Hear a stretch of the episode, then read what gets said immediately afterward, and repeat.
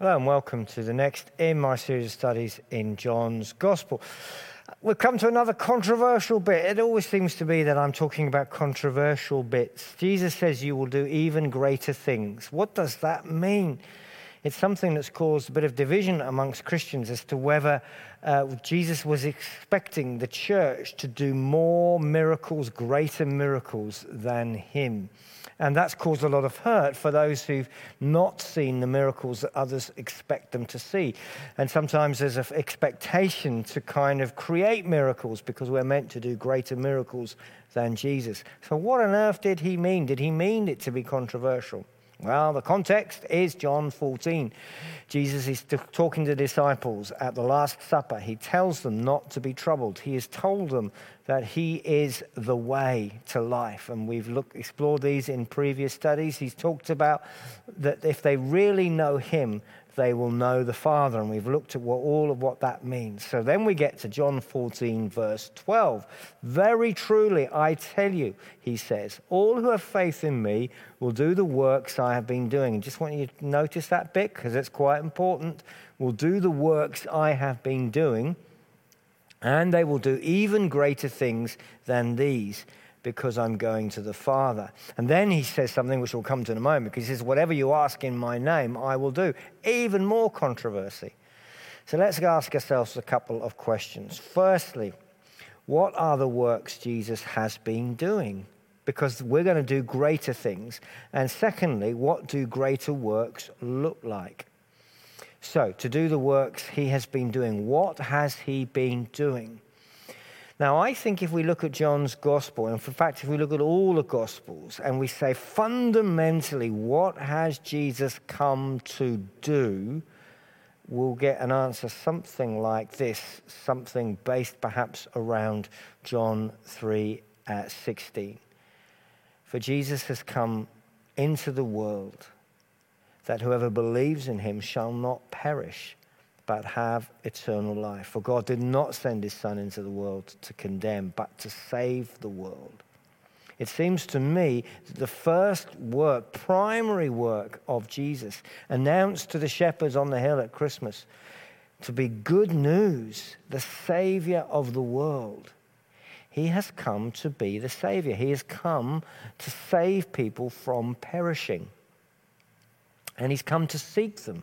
He's come to seek and to save the lost. One of my favorite verses that I use a lot because I think it's absolutely foundational in trying to understand who Jesus is.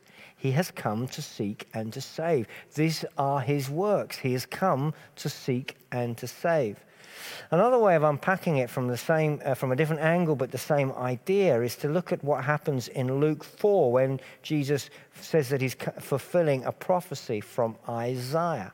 He says, The Spirit of the Lord is on me because he has anointed me to proclaim good news to the poor. So, what does Jesus come to do? What is his work? His work is to bring good news to the poor. He goes on to bring freedom, proclaim freedom from the prisoners. He's come to set the trapped free. What is his works? His works is release, the setting people free. He has come to open the eyes of the blind. Now, does that mean literally that he's come to give sight to people who couldn't see? Well, yes, in part, but it seems that the more major thing is to help people who couldn't understand, who couldn't see where God was, who didn't understand who God was, who, who couldn't know God, to help them to see God. And he's come to set the oppressed free. And we might describe all of this as bringing in the kingdom of God. So, the works that he has been doing, that we're going to try and un- unpack in a moment, what it means to do greater things, the works are about seeking and saving the lost, about bringing his kingdom in of good news. So, where does healing the sick and raising the dead fit in? Is that his works? Well, clearly he did that. Clearly he did that. But does that mean that we're going to do greater in that area? Well, let's try and ask the question what do greater works look like? What does it mean to do things greater than Jesus? And there are two, of course, ways of understanding the word greater. Does it mean better or more? Are we going to do things better than Jesus, or are we going to do more than Jesus? Uh, both of these ideas are fraught with difficulty, but I would suggest that it's fairly clear that Jesus never expected the disciples to do better than him, but that he did expect them to do more than he was able to do within the three years of his ministry. So if we look at that last list, what do greater look, works look like? Does it mean seeking and saving from perishing? We can't do that better than Jesus. We can't do better than Jesus on the cross. But perhaps we can reach more people than Jesus was able to do in those three years. And perhaps the disciples were going to reach more people than those who were there in Jerusalem. We're going to, we're invited to bring the good news of the Savior to more people than Jesus actually met in his lifetime. And proclaiming the good news for the poor, the trapped, the unseeing, and the oppressed. Are we going to do that better than Jesus? No, we can't do it better than Jesus. But can we reach more people than Jesus was able to do by the time of his death? Yes, perhaps we can. And so the same applies to the kingdom of God. So, what about healing the sick? Are we, clearly, we're not going to do that better than Jesus, but are we going to heal the sick and raise the dead more than Jesus did? Now, here's where the controversy and the difficulty lies. Because it's a fairly reasonable interpretation to say that could be the expectation of Jesus. It is also fairly reasonable to say, but that has never actually happened. Certainly, the authenticated miracles that we see are not in the numbers and scale of Jesus. So, how do we explain that? Why do we, how is it that there are churches across the world who are leading people to Christ, who are baptizing believers, but they are not raising the dead more than Jesus did. How do we understand that? Does that mean that 95, 99% of the church and disciples have failed in what Jesus asked of them? Does that mean that in some way there is something that we haven't quite worked out how to do and God can't, as keeping it from us because we're not doing the right thing, saying the right thing. And I've been around in Christian ministry long enough to know that there are all kinds of people who tell us what the formula is. But when you dig deeply into what they're talking about, you still don't see more than Jesus delivered in terms of raising the dead and even in terms of healing. Why haven't we done greater healings than Jesus? Well, as we looked at the list of what the works Jesus came to do were, and as we looked at what was really his primary function, we discover that whilst Jesus sent his disciples out to heal, he never declares healing as his main aim. In fact, there are times when you get the impression that he's almost reluctantly healing people. It doesn't seem to be the reason that he came. It seems to be much more the sign. It was a demonstration of who he was. It was a demonstration that he was to be listened to. In fact, John calls the miracles signs. And they are really a glimpse into what heaven is like, not normality. And by definition, a miracle is a miracle, meaning a miracle is an, a, an unusual suspension of the laws of nature. And I must admit that over time, I've tried to grapple with this for many years. I believe in healing and I ask and pray for healing. And I've seen God heal, but I have not seen more than the New Testament. And I think I've come to see that perhaps it's not that we're doing something terribly wrong. That perhaps it's that miracles will always be miracles. They will be little tasters, little glimpses. And we looked at this in one of our earlier studies little signs of what is to come. but they are not yet the fullness of what is.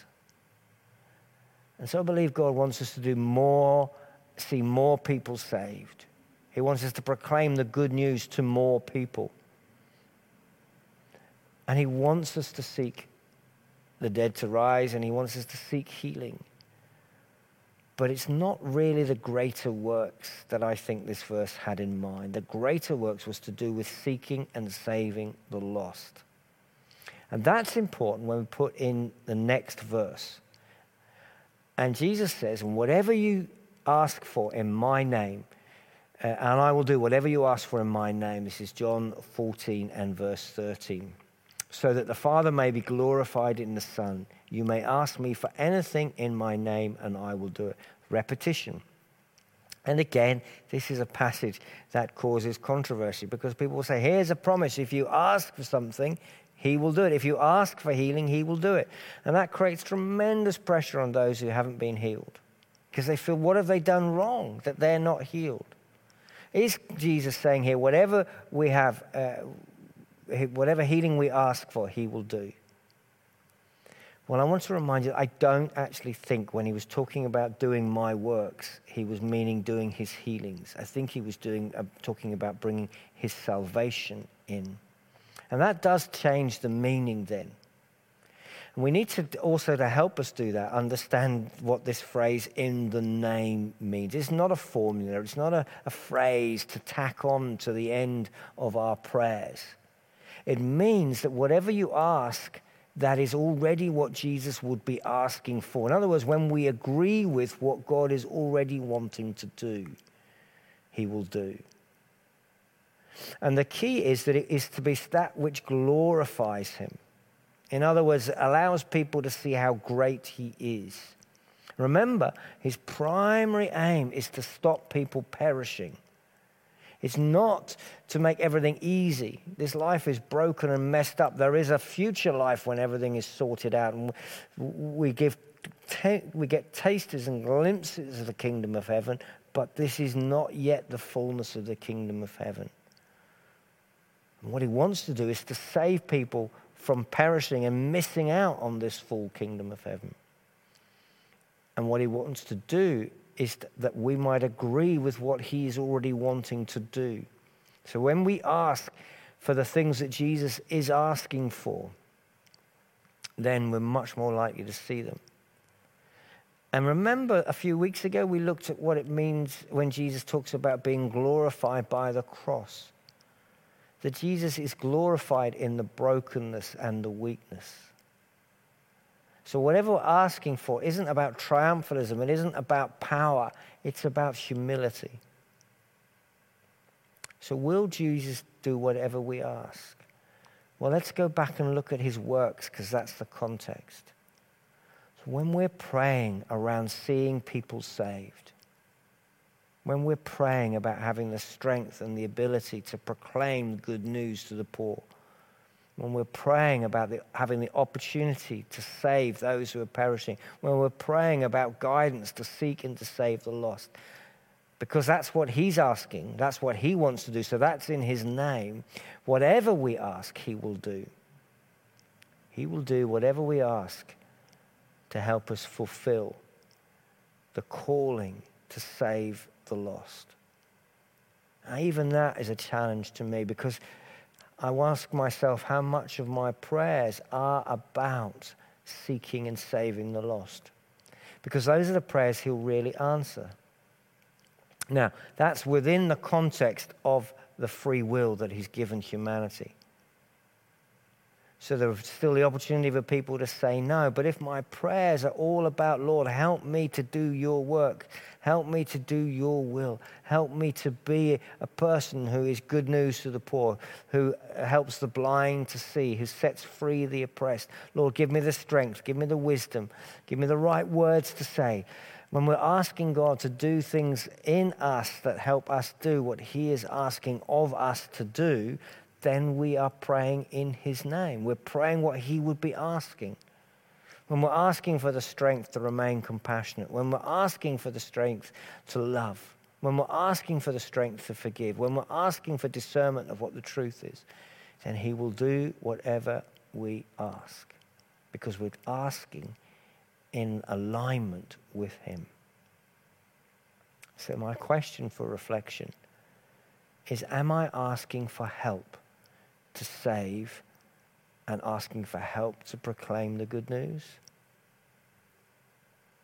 Or are my prayers more self centered? Is my life more self centered? Am I really joining in with the works that Jesus came to do? That I might see greater, more of what he came to do? Or have I got the wrong agenda?